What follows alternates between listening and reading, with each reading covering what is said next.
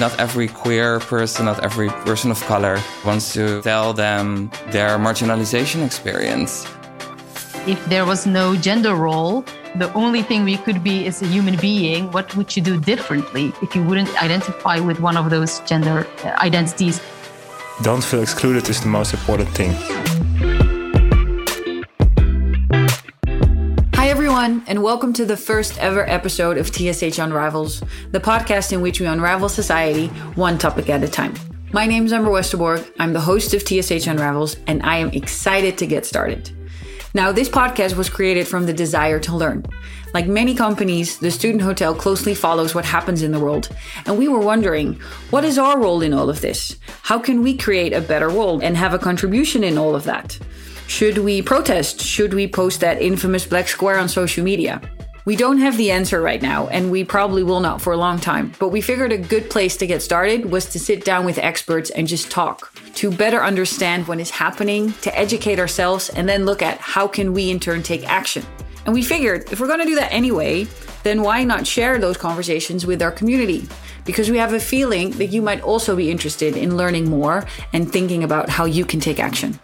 In this first episode, we're unraveling representation with more and more focus on the need for diverse representation in the media, on the work floor, and in all other industries, we want to better understand what representation is and why it matters.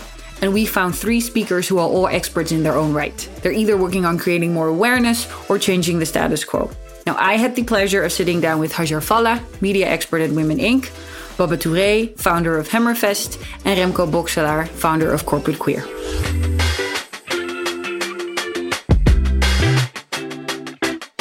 Guys, could you uh, maybe quickly introduce yourself and tell us a bit more about uh, what you do, what company you have founded or work for? And I'm also very curious to hear what was the lesson that you learned this week. Remco, maybe start with you. Well, my name is Remco, Remco Boxelaar. I'm the founder of Corporate Queer, which is a platform for LGBTI professionals. And actually, I always say everyone with an open mind. We try to challenge heteronormativity in business. So the belief that there are only two genders, men and women, and that you're attracted to the opposite uh, gender. I believe there are much more gender identities and much more sexualities. And that's what we're trying to get across via training programs, creating content, doing a lot of interviews online.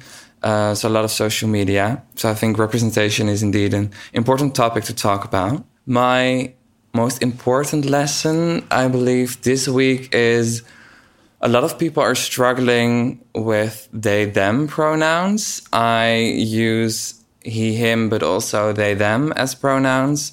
I identify sometimes as male, but I also sometimes present myself quite feminine. So I do, do not always need my gender in that way. But for people, especially in the Dutch language, to use they them or in Dutch die diens or hen hun is quite a challenge I've seen. But we're growing as a non-binary community and I see changes happening. So I get a lot of requests nowadays on specifically like inclusive language. And I think that's really, really empowering. Wow, very good to hear. I think it's also very interesting that you say, I don't always need my gender. I don't think I've ever very consciously thought about whether I need my gender, but I think that's a very nice description. Yeah, to give you one example that maybe helps, but I sometimes wear makeup.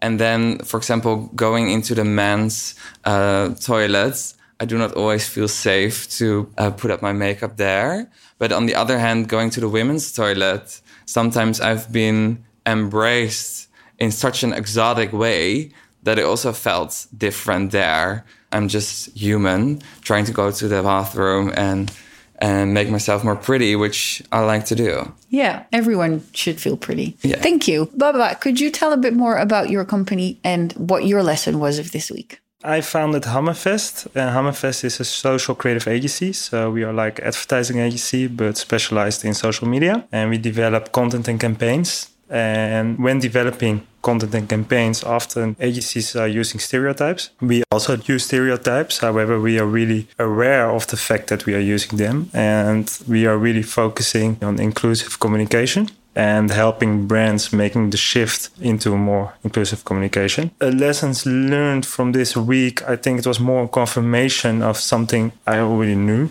It's about perspectives and making sure that you have different perspectives involved when developing campaigns. Because we were busy with a developing a campaign in regards to a certain topic, everyone in the Zoom call, of course, had an opinion in regards of uh, poverty in this case. But I thought, okay, we are all advertising people with a certain wage, and do we have that same perspective as uh, some people have? So that's uh, that's what that was really my lesson learned uh, from this week. Yeah, suddenly realizing that saying, "Well, I can imagine it's like this," is not necessarily the same as fully understanding and and trying exactly. to work on creating those different perspectives. Yeah. Nice. Well, Thank you, and happy to have you here. And Hajar, you work at uh, Women Inc. Could you tell uh, us a bit more about what you're doing? My name is uh, Hajar Fallah, and I'm an expert in uh, imaging and representation in the media. Women Inc. is an interest group for women. We strive for a society wherein it does not matter for your chances if you are born as a boy or girl, or if you identify as a woman or man so that uh, chances of women increase. And we do that on different domains or teams. We do different things. We make campaigns. We use talk shows sometimes guerrilla movements festivals and lobbying so that these teams will be picking up by uh, the politics and uh, corporate life and the media of course. My biggest lesson learned this week uh, what I find interesting is we are doing a research on the impact of algorithmic bias for the position of women in uh, the labor market. What I've learned is we have to be so aware of the bias we have, uh, the conscious and the unconscious, to make this world more equal and more fair. Because at this moment, the IDs and the input of data we have, which are mainly in corporate life and in the labor market, are uh, white men. In this implicit form of using this these data, we should be aware of the diversity we have in society and if that is equally represented in the data. So that's my biggest lesson. Sounds good. Yeah, I have to say, my biggest lesson learned, it was very much in light of preparing for this podcast. We were given some inspiration to help us prepare on the topic. And there's a video on YouTube where you can test whether you're a racist. And it was an exercise where you needed to clap your left leg and your right leg. And then left was if you saw a Dutch name, and right was if you saw a migrant name. And then they switched them. And then they also added bad words and good words. And basically, the outcome of the exercise clearly showed that everyone has those biases in their head. So when you have to uh, associate good wording with uh, migrant names, that is actually very difficult to do in your head because of the imaging and the representation that you have in the media, for example. And of course, I thought, not me. I have a father from Suriname, so I was like, yeah, no, I've, I'm I'm raised different, and I should be fine. But still, you notice something goes wrong in your head and your arms don't work with you in some way. But then luckily, when I heard the first thing that you think is what you're taught, and the second thing you think is how you actually feel. And so that gave me a little bit of hope because I was like, okay, even though I messed this assignment up, I know that I am not necessarily racist in my thinking. It's just what you've been taught and what has to do with representation versus what you then actually do yourself. I look forward to uh, to diving into the topic of representation uh, with you a bit further. But before we do that, we had actually another assignment. We also wanted to know how our community feels about the different topics that we're going to discuss in TSH Unravels. And and so last week we checked in with some of our community members in the hotels to hear how they feel about representation and whether they think it's more important what role models do than how they look. We asked them if you had to choose, would you go for Superman or for Wonder Woman? And that was the conversation starter. And we've made a little compilation of what was said back to us. So let's have a listen. If I had to choose, probably Wonder Woman. Superman. Wonder Woman. Uh, Wonder Woman. Wonder Woman. Superman. Wonder Woman. Superman. She's a female icon, so there's always that power that comes along with that. Because I don't want to stare at a man all day. Uh, I feel like with the whole feminist movement, it's important to kind of feel empowered by females, and especially like when I was smaller, like I would always look up to her. Us men have enjoyed privileges for long enough, and uh, it's time for Superwoman. Because I'm a girl.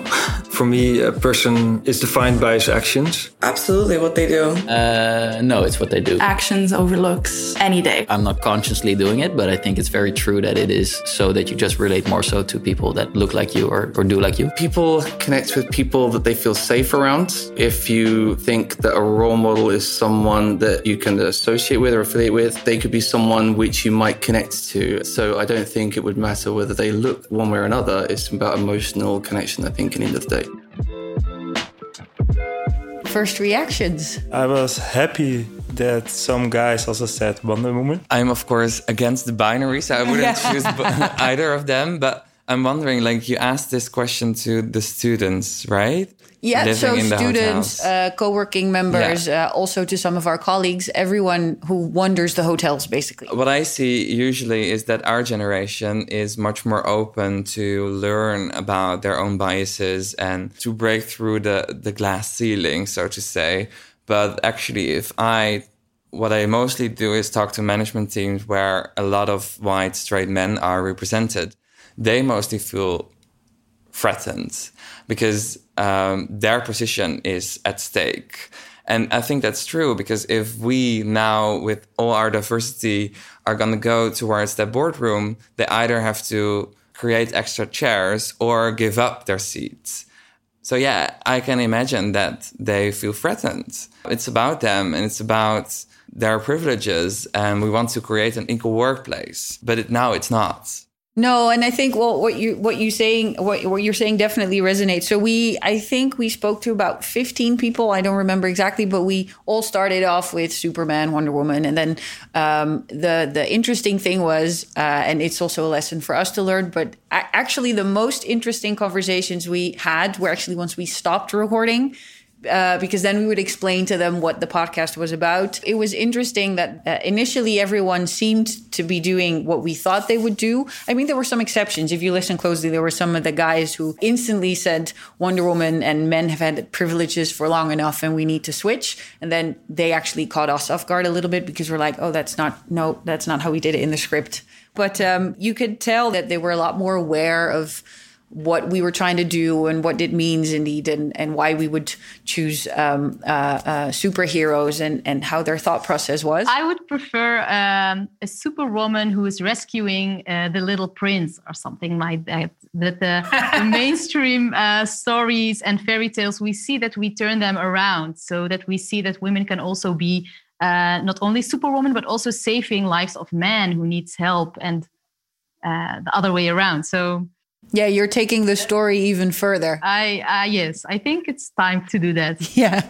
Well, so to give you a little bit of background, we were looking for some conversation starter, and it was actually quite difficult because if you, for example, would choose politicians, then people might wonder whether it had to do with their political colors, or if you indeed chose uh, a Dutch person versus an international person. So we try to keep it as simple as possible, and then it, we really thought of okay, what does that bring us? It's either superheroes or Disney figures or princesses because they have like the most harmless context. So we went for the superheroes. But yeah, there were definitely also uh, men and women who were like, well, uh, I think it's time for a different story, and they could they could be doing more than just. Uh, fighting crime, and I think one was even like, "I'm not sure if they're heroes, they're vigilantes." I was like, "That's also not the direction that we were going," but we'll figure it out. And I don't think, and I don't think fairy tales and uh, and Disney stories are harmless as the way we see them now, because uh, women have a very particular, stereotypical, and uh, passive role in all of these stories. And the girls, they consider themselves they should be a princess who is only uh, taking care of her looks, and the boys are the rescuers and can be everything they want. So I think the uh, real impact begins in a very young age in, in the education systems. And in stories we show them and we tell them. So even our, our superhero uh, statement wasn't that harmless then. Okay. We'll keep it in mind for the next one as well. Um, Baba you also wanted to say something?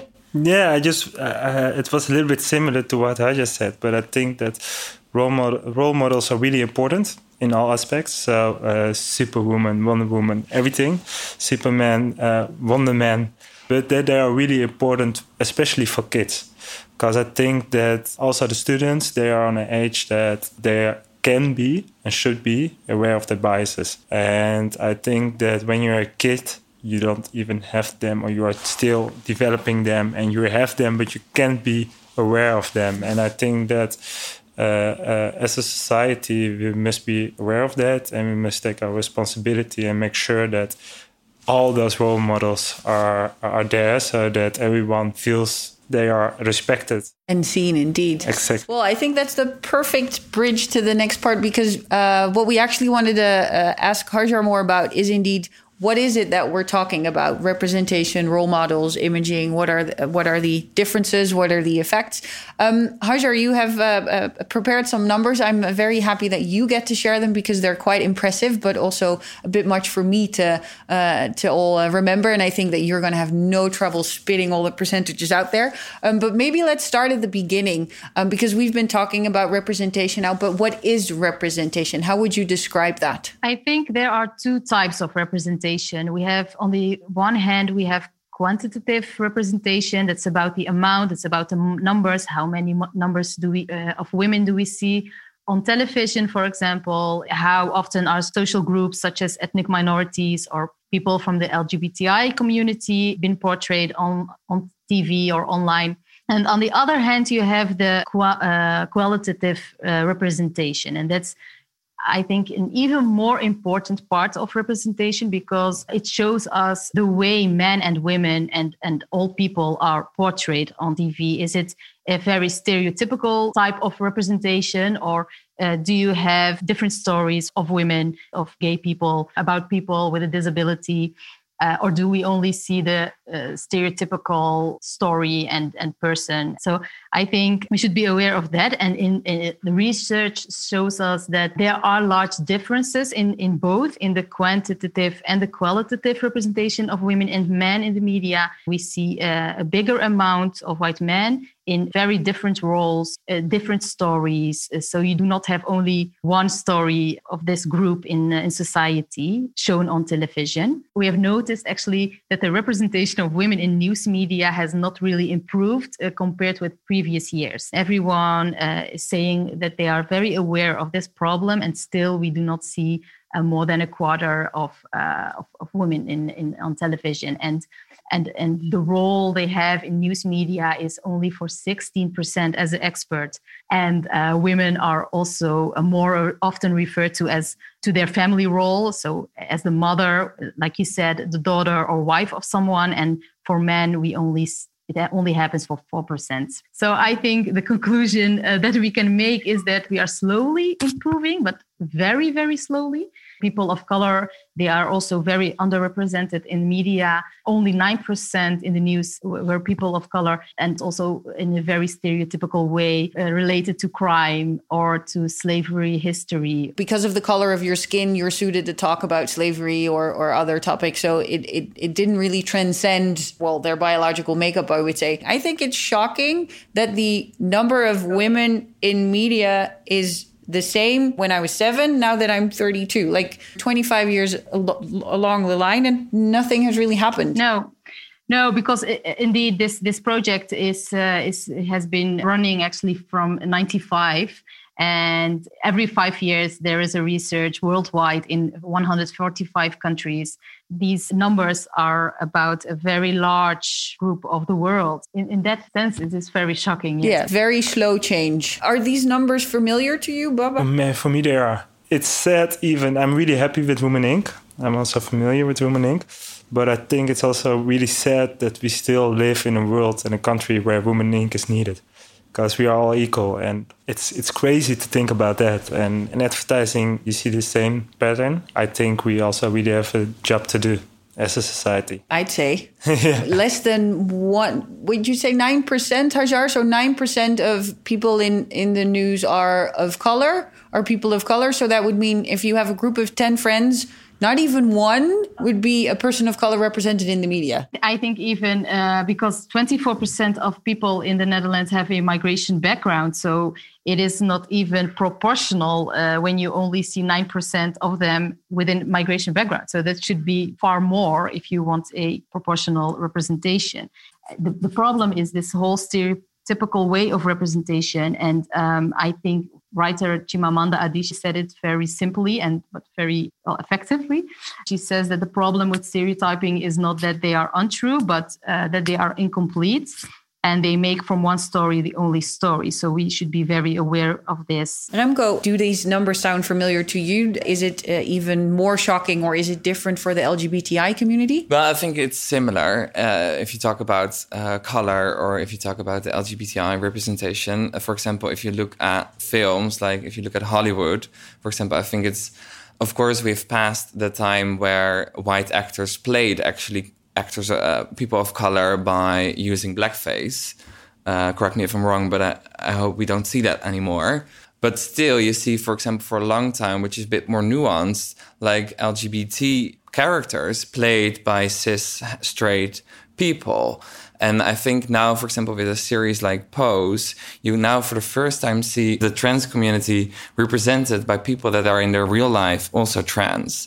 And I think that's also really important and then, for example, complementing an, an actor being cis and being straight, playing very well how to be gay. And it's like, because he, he played his feminine side so beautifully. Well, that's again stereotypical. Not every gay guy is feminine.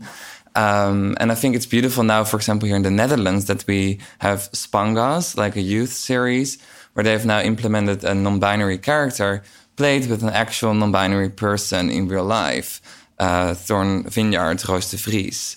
And that's for me what representation is all about, that you reflect upon what is your stage to take.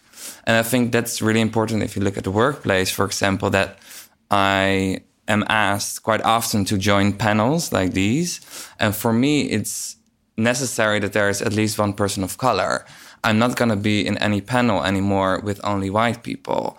And having such a, an, an, an, a necessary point up front gives the organizer the responsibility to look further than their own white network because we tend to attract people that look like us. Me, myself, as a white person, also, my network is more white than of color.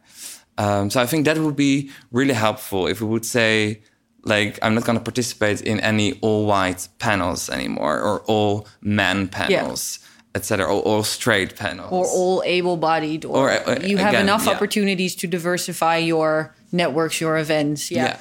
yeah. Um, I actually have another question for you, Hajar, because well, you you talked about quantitative and qualitative representation. Um, what happens, or what does it mean for people to be misrepresented or underrepresented? What are the facts of well, either not seeing yourself uh, in higher management, in the media, uh, in sports, or uh, seeing someone who looks like you but is characterized in such a way that you cannot relate to them? What what happens then? Well, I, I want to begin with what happens if you are misrepresented or if there is a underrepresentation. I think the, the main point is that whether you see a, a stereotypical uh, person or way of representation or you do not see anything at all.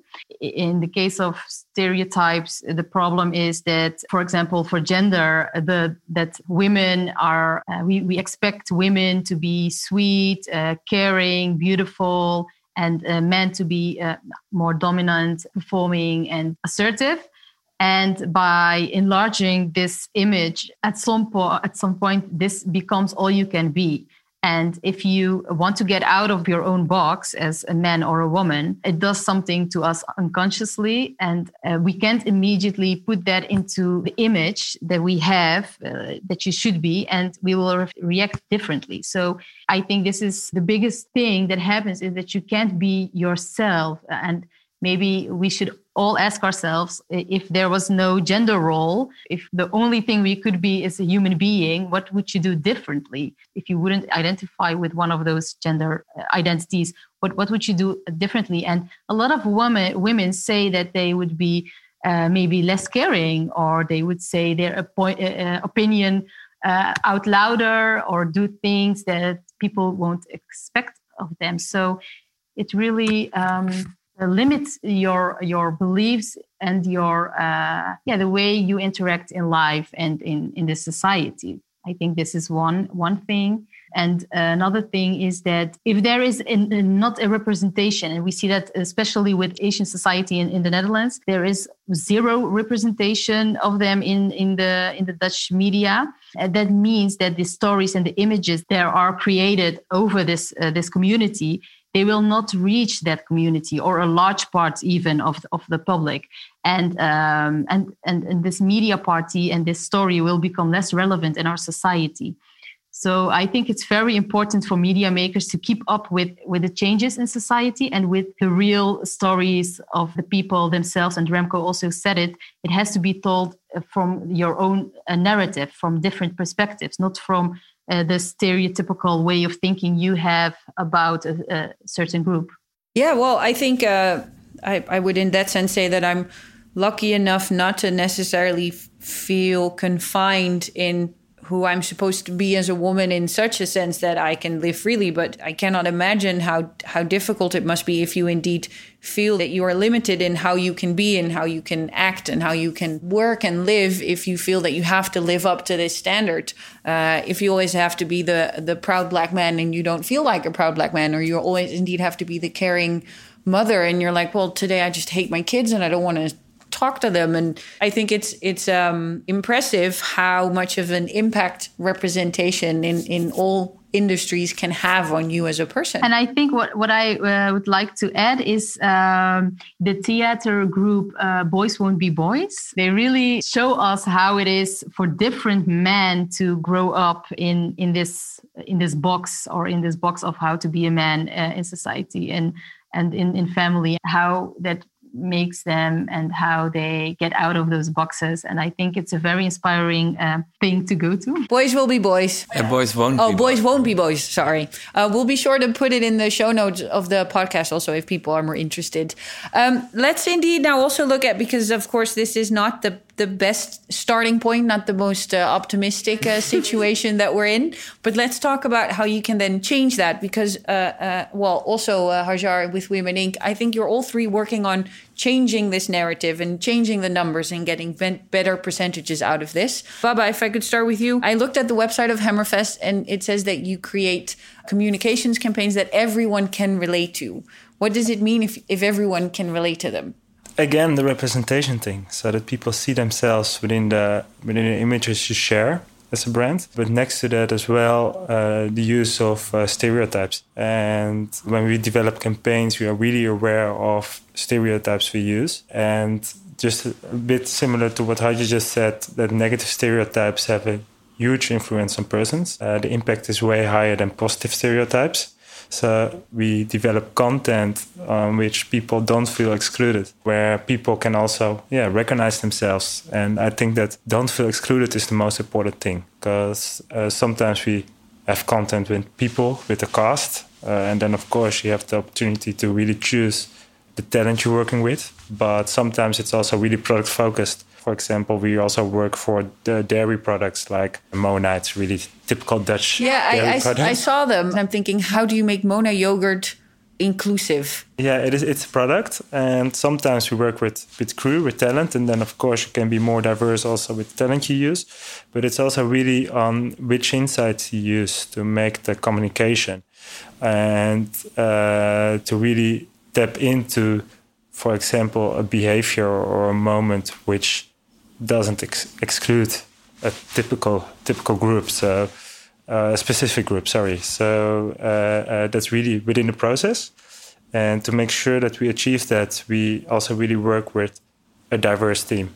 So we really need we want to make sure that we have the different perspectives, uh, just to be sure that you yeah, everyone has biases. I also have biases. So if you are aware of them, uh, uh, uh, one of the things you can do is make sure that the group you're working with is diverse, but then still you will have biases. Mm-hmm.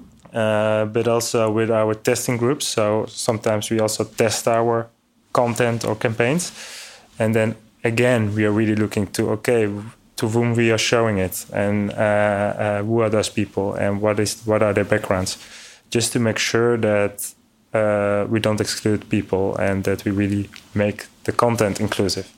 And so, do you because you just said it, a lot of it hangs on the uh, process. Yeah. Um, do you um, uh, do you then have a checklist that when you start, you go, okay, right, we have a new campaign. This is the client. This is what they want. And do you have a checklist or points or something that ensures that you uh, focus on being conscious in your decisions and how you and how you then actually create that campaign? Yeah, we have a process. There's also the regular creative process with reviews. And then during the reviews, we are also really flagging possible missteps in regards of the content. It's important for brands to make the shift if you want to be relevant tomorrow, because society is really changing. The Netherlands is changing. Uh, in 2050, we will have nearly 40% with a, like the CBS says, with a migration background. And that's just the first and the second generation. So mm-hmm. that means that the third generation is not even in those numbers. So the Netherlands is really changing, and if you want to stay relevant for the Netherlands, yeah, you need to be really aware of that, and not only when looking to people of color, but also LHTBE plus or uh, gender or everything. Is that is that something that you also bring to uh, clients with corporate queer? If you want to stay relevant, then uh, you need to work with me, and I will I will show you how we can do things better. The strategy that I always use is to try to climb as high in the hierarchy as you can get. So I. When I'm like, for example, asked to do a training in a company, it's sometimes on a voluntary basis, uh, but you actually want to attract the people that uh, do not like to talk about this topic or uh, do not know yet that they are biased. So, how do you bridge that gap towards the norm, towards the majority? And I think it really helps if, like, for example, a CEO, which mostly still are white straight men, then invite me personally over saying, We've invited Remco from Corporate Queer to teach us about the alphabet. We don't know what all the letters stand for. I don't know it either but Remco is going to help us and I want to become an ally. And I think that vulnerability, that willingness to learn really creates a safe atmosphere and also creates, yeah, it's, it, it makes it possible for all the workers there that, to open up as well. Because I think especially in, in current society, like you have to have an, an eye for the full employee, not only the work that they're doing, but the, the human behind it, especially during Corona times. Like, I hope that inclusive leaders will ask their employees, like, how is it going? Like, um, are you surviving? And I see that some people do ask these questions and some people um, because now we've been become so effective in, for example, our Zoom and and team meetings that we sometimes skip the chit chat. But I think especially in these digital days, these are the most important things to check in with each other and to see if we're doing well because most of us no and uh, i can I, I agree. People people are more than their work and people are indeed more than the stereotypes that you see on tv so becoming mindful of bias becoming mindful of and what, what i also like what you say is the vulnerability uh, because uh, indeed if companies if ceos come to you and say i don't know it either. Could you help us out? That's quite vulnerable. Yeah. but i can also imagine with you baba uh, so in my mind, the people that come to to Hammerfest to work with you are people that are already interested in creating more inclusive communications.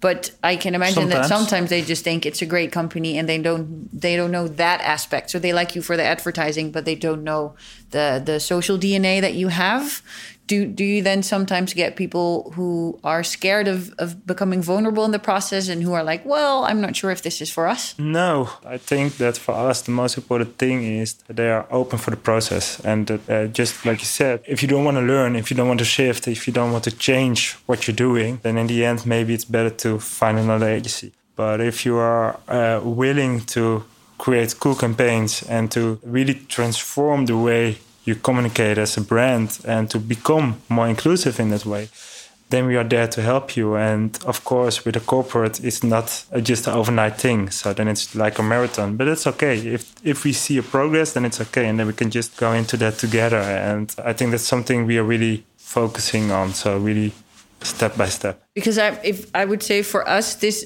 talk about vulnerability, like I said in the beginning, we are thinking of how can we contribute to a more inclusive society. What it is, what is it that we could do? But we haven't. Well, we haven't found the holy grail yet. We're not sure as to okay, this is the route that we're going to go on. Um, so how do? Because I'm sure that you have companies who have to deal with that as well. They're yeah. like, well, I want to change, but I don't know exactly how. What what what do you tell them? What do you advise them? I mostly advise companies to have a specific strategy to create a safe workplace for their employees and to create a safe image or a safe atmosphere for their clients.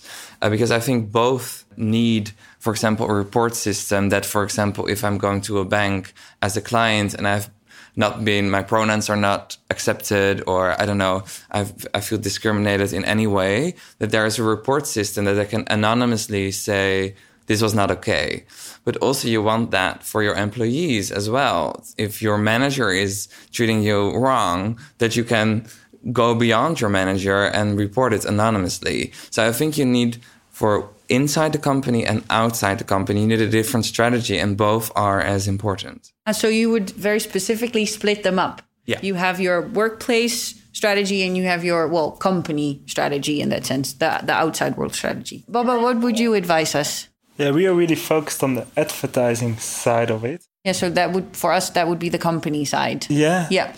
And uh, at the end, it's a marathon, not a sprint, and we need to create change. We need to shift. I think it's like a paradigm shift. We are going through a society on all different aspects, and uh, uh, I think it's a process. And be vulnerable and just go through it, and just uh, uh, have conversations with people just like this, but also with the students, with the hotel guests, with everyone, just to really understand the problem and just to see how the company can take their responsibility in that place. I also think we should be aware of asking people of, of this whole this idea of vulnerability is very important, but you have to ask an expert or someone who who is open to answer and knows about it and not not only think that everyone from, uh, uh, for example, to want to know more about queer people, you should not go to a randomly person and ask them about their uh, sexual orientation or ask people of color how it is to be someone of color in, in this company because uh, mm-hmm. not everyone is expert on this team. And this is, um, I would say, sort of pitfall of where we are now with this discussion. And we think that diversity. Everyone who is diverse in a way should know uh, everything about these uh, themes and that is not the case. I think we should be aware of this. I, think i also think that the, the it's a process and baba and uh, remco both also said it. Inclusive organization is a, a process of uh, falling and getting up I think the way Women Inc. Uh, does this is on the one hand the master classes. We give master classes to boards, but also to the executives and also to other employees in, in the organization. And on the other hand, you want to make change in people in um, decision making um, positions. And I think discussions as these are also very important so people can learn from them. But so then, um, uh, Hajar, if I understand you correctly, because, well, like I said, we're also trying to use this uh, as an opportunity to learn, you would say, in our case, try to get input from your community because they are the ones that uh, stay with you, live with you, are very interested in what you're doing but don't necessarily expect every person of color, every woman, every less able person to have an opinion about what you're doing here because it's unfair to expect that from them and and and indeed also uh, don't shy away from going to experts and and change makers uh, because not everyone uh, wants to have or should have an opinion on everything that we're doing and and maybe it makes it easier if you ask yourself would i ask this question also to a uh, straight white man? To uh, media makers we say we tell them that if you uh, prepare your interview with a, a woman for example why is this question about her family her family role or how she combines family and work life? And why do you put this question back in this interview? Is it because she's a woman or would you also ask this to a man? And if that's not the case, then you should scratch the, the, the question. And that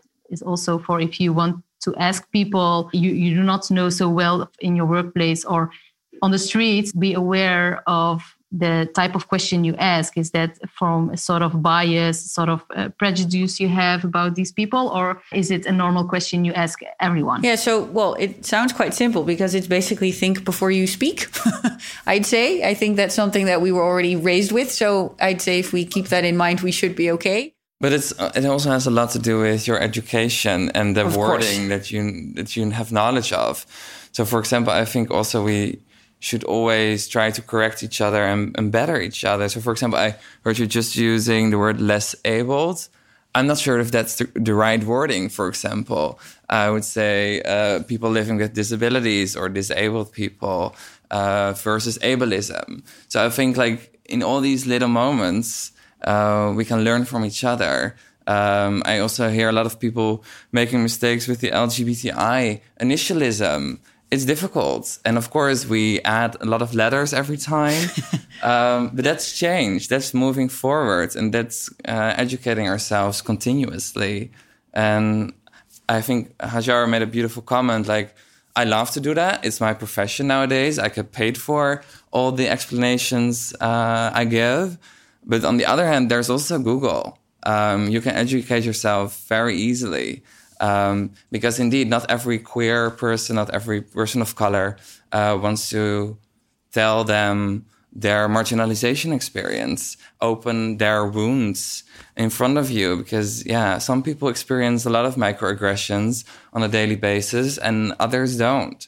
Um, and that's why some people react sometimes a bit emotional. I totally agree with you. That's also about educating and everything. But I also think that language can be a pitfall because sometimes language can also be the barrier that people have those conversations. And I think it's also important that we go through that and that we go that we create a safe space. If we really want to have the conversation, sometimes you have to go through the through the language and mm-hmm. through that barrier because otherwise some people also are a little bit afraid to speak out. But but it's needed to learn and to go to the to that next stage. I also totally agree. It's about educating and it's about learning and it's about a process. And language is part of that education for well, sure. I think you need to do it with a certain level of respect. I think indeed, if you well, like you just said, you you now say, I'm not sure if you should use less abled.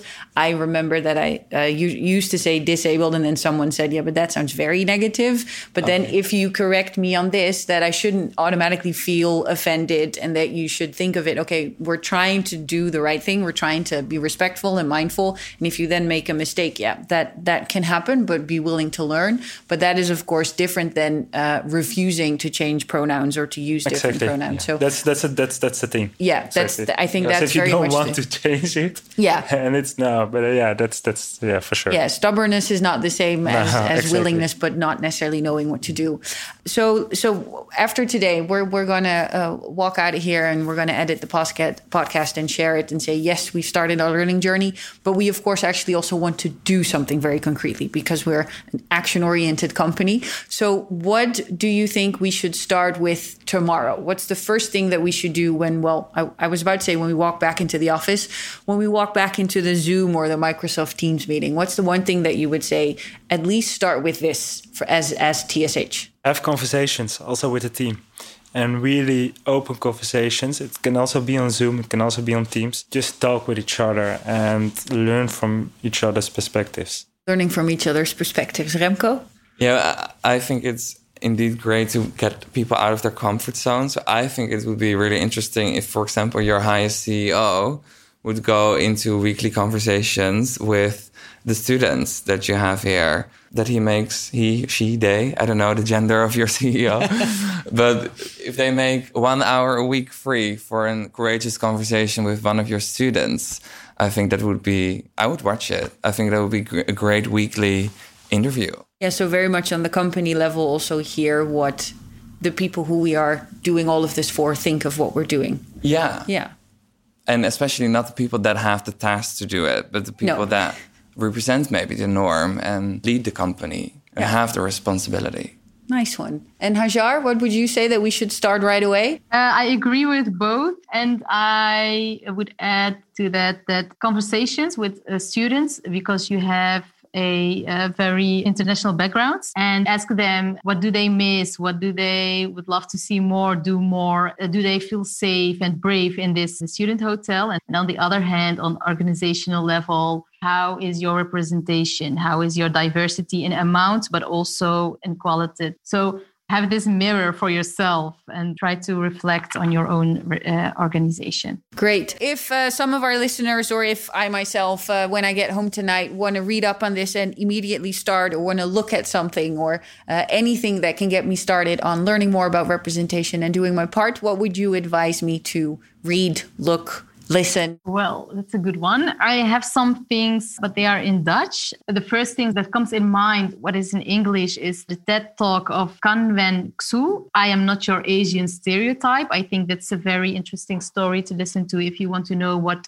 imaging on television does to uh, people their self images. For the Dutch listeners or people who do understand Dutch, I think the podcast, uh, The Plantage van mijn van onze voorouders is is one which will teach you a lot about the slavery history uh, and, and the story from diverse perspectives in, in the Netherlands. I think if you want to watch something about intersectional feminism, which is very interesting because of the layers of, of being a woman, you can be a woman and you can be a woman of color, or you can be a woman and you can be queer and go on and go on. Then you have to watch the F Word of uh, Human documentary series, uh, which has uh, four episodes. And I, I, think Pose is for media makers maybe very interesting, and Bridgerton to see what it does to people and to the information you get you get when you when you have a very diverse cast and uh, and and people who write the story and people before the scenes and behind the scenes. I think that's a very two very inspiring series. Well, that's a very good list. We'll be sure to add it to our show notes. Baba, what would uh, your advice be? What can you share that we should read, listen, look? Yeah, I have two suggestions. Uh, the first one is also a TED talk, and I rem- I don't remember the name of the woman who was giving the TED talk, and I also know that she was in the news the last couple of weeks, not in a really good way but I think that this, this is a build up. It's, it's, yeah, but I think that uh, if you want to know more about role models and perspectives, uh, it's really good to see this TED talk because it's really explaining it in a clear way, and it's called "The Danger of a Single-Sided Story." Yeah. Okay. So then I can tell you who was the speaker because that's Chimamanda Ngozi Adichie. Yeah, but there was something with her. Oh, that I haven't seen. Uh, I only saw very happy Instagram photos. Because she was also the quote in the beginning of my next suggestion, and it was a book. That's Wit Huiswerk. Yeah. And it's a book about uh, racism, uh, systematic racism in the Netherlands, uh, but also really explaining on, for example, role models or code switching or different elements. It's really an eye opener. Definitely uh, add those to the list as well. And for you, Remco? Well, talking about vulnerability, of course, the queen of vulnerability is for me Brene Brown. Uh, love her. Also, love her podcast. In terms of trans representation in the media, I would watch Disclosure mm-hmm. on Netflix with Laverne Cox because I think it's an, a helpful distinction between international and national. On a national level, I would definitely follow Thorn Vineyard, Roos de Vries from Spangas, and also their partner, Mandy. They form a beautiful couple, also with a beautiful podcast called uh, Couple Goals. Uh, really inspiring. And lastly, I would name Alok, who is also a non binary artist uh, fashion designer, uh, friends with Sam Smith, uh, I saw on Instagram. um, but they are really inspiring also in their TED Talk. Uh, so definitely uh, follow Alok. Great. So people we can follow on Instagram, TED Talks we can watch, books we can read. Okay, I think this should get us up to speed on representation and how we can do our part. Great. Um, as a final question that I have to all three of you, because we've been talking about representation and uh, why it is important to relate to people that look like you, act like you, etc. Who are your own role models, Remco? Who's your who do you look up to? Who's your role model? My biggest role model currently is Sam Smith. I think they have been very important in normalizing they them pronouns being non-binary. Uh, but also, I, I think also a lesson from today is like we wouldn't have that um, misconception around what is the right wording around ableism if we had someone here working on that topic as well. So I try to find also uh, people living with disabilities on social media, follow them because you see a lot of uh, representation nowadays, or not a lot, but a bit more uh, with people living with disabilities uh, in, for example, Vogue or on, on huge campaigns. And I think that's also a great step ahead. So I try to follow them to educate myself further as well. Yeah, so not just the big superstars, but also the folks that are not necessarily in the in the picture, but yeah. also working on change. No, it's not about the amount of followers to that you need to create change. Definitely. Hajar, who's your role model right now or ever? Ever, I think my grandmother because of her story. She came from Morocco. She lived in the Netherlands. She was everything is possible for her and she she also always learned me from that everything is possible to achieve and uh, nothing was too big or strange when I told her my plans or whatever. And I think that's so important because recognition is is important. So the role model has to be someone, not always, but someone who looks like you and who has the same values as you, for example, and believes in you and empowers you. So that's for me my grandmother. Very good one. Uh, that's Baba, a beautiful one. Yeah, I was yeah. about to say it's a really nice one. Baba, who's your role model? Already for quite some time, but uh, Barack Obama because the way he connects people, the way he can inspire people, the way he created change, one of his uh, main words, I think. Yeah, uh, it, it's really inspiring and it's really something uh, I admire. Have you already finished his memoirs? Yeah, yeah, I did. oh, that's quite impressive. It's 800 pages, isn't it? yeah, I did, but it's also yeah, I did. Yeah.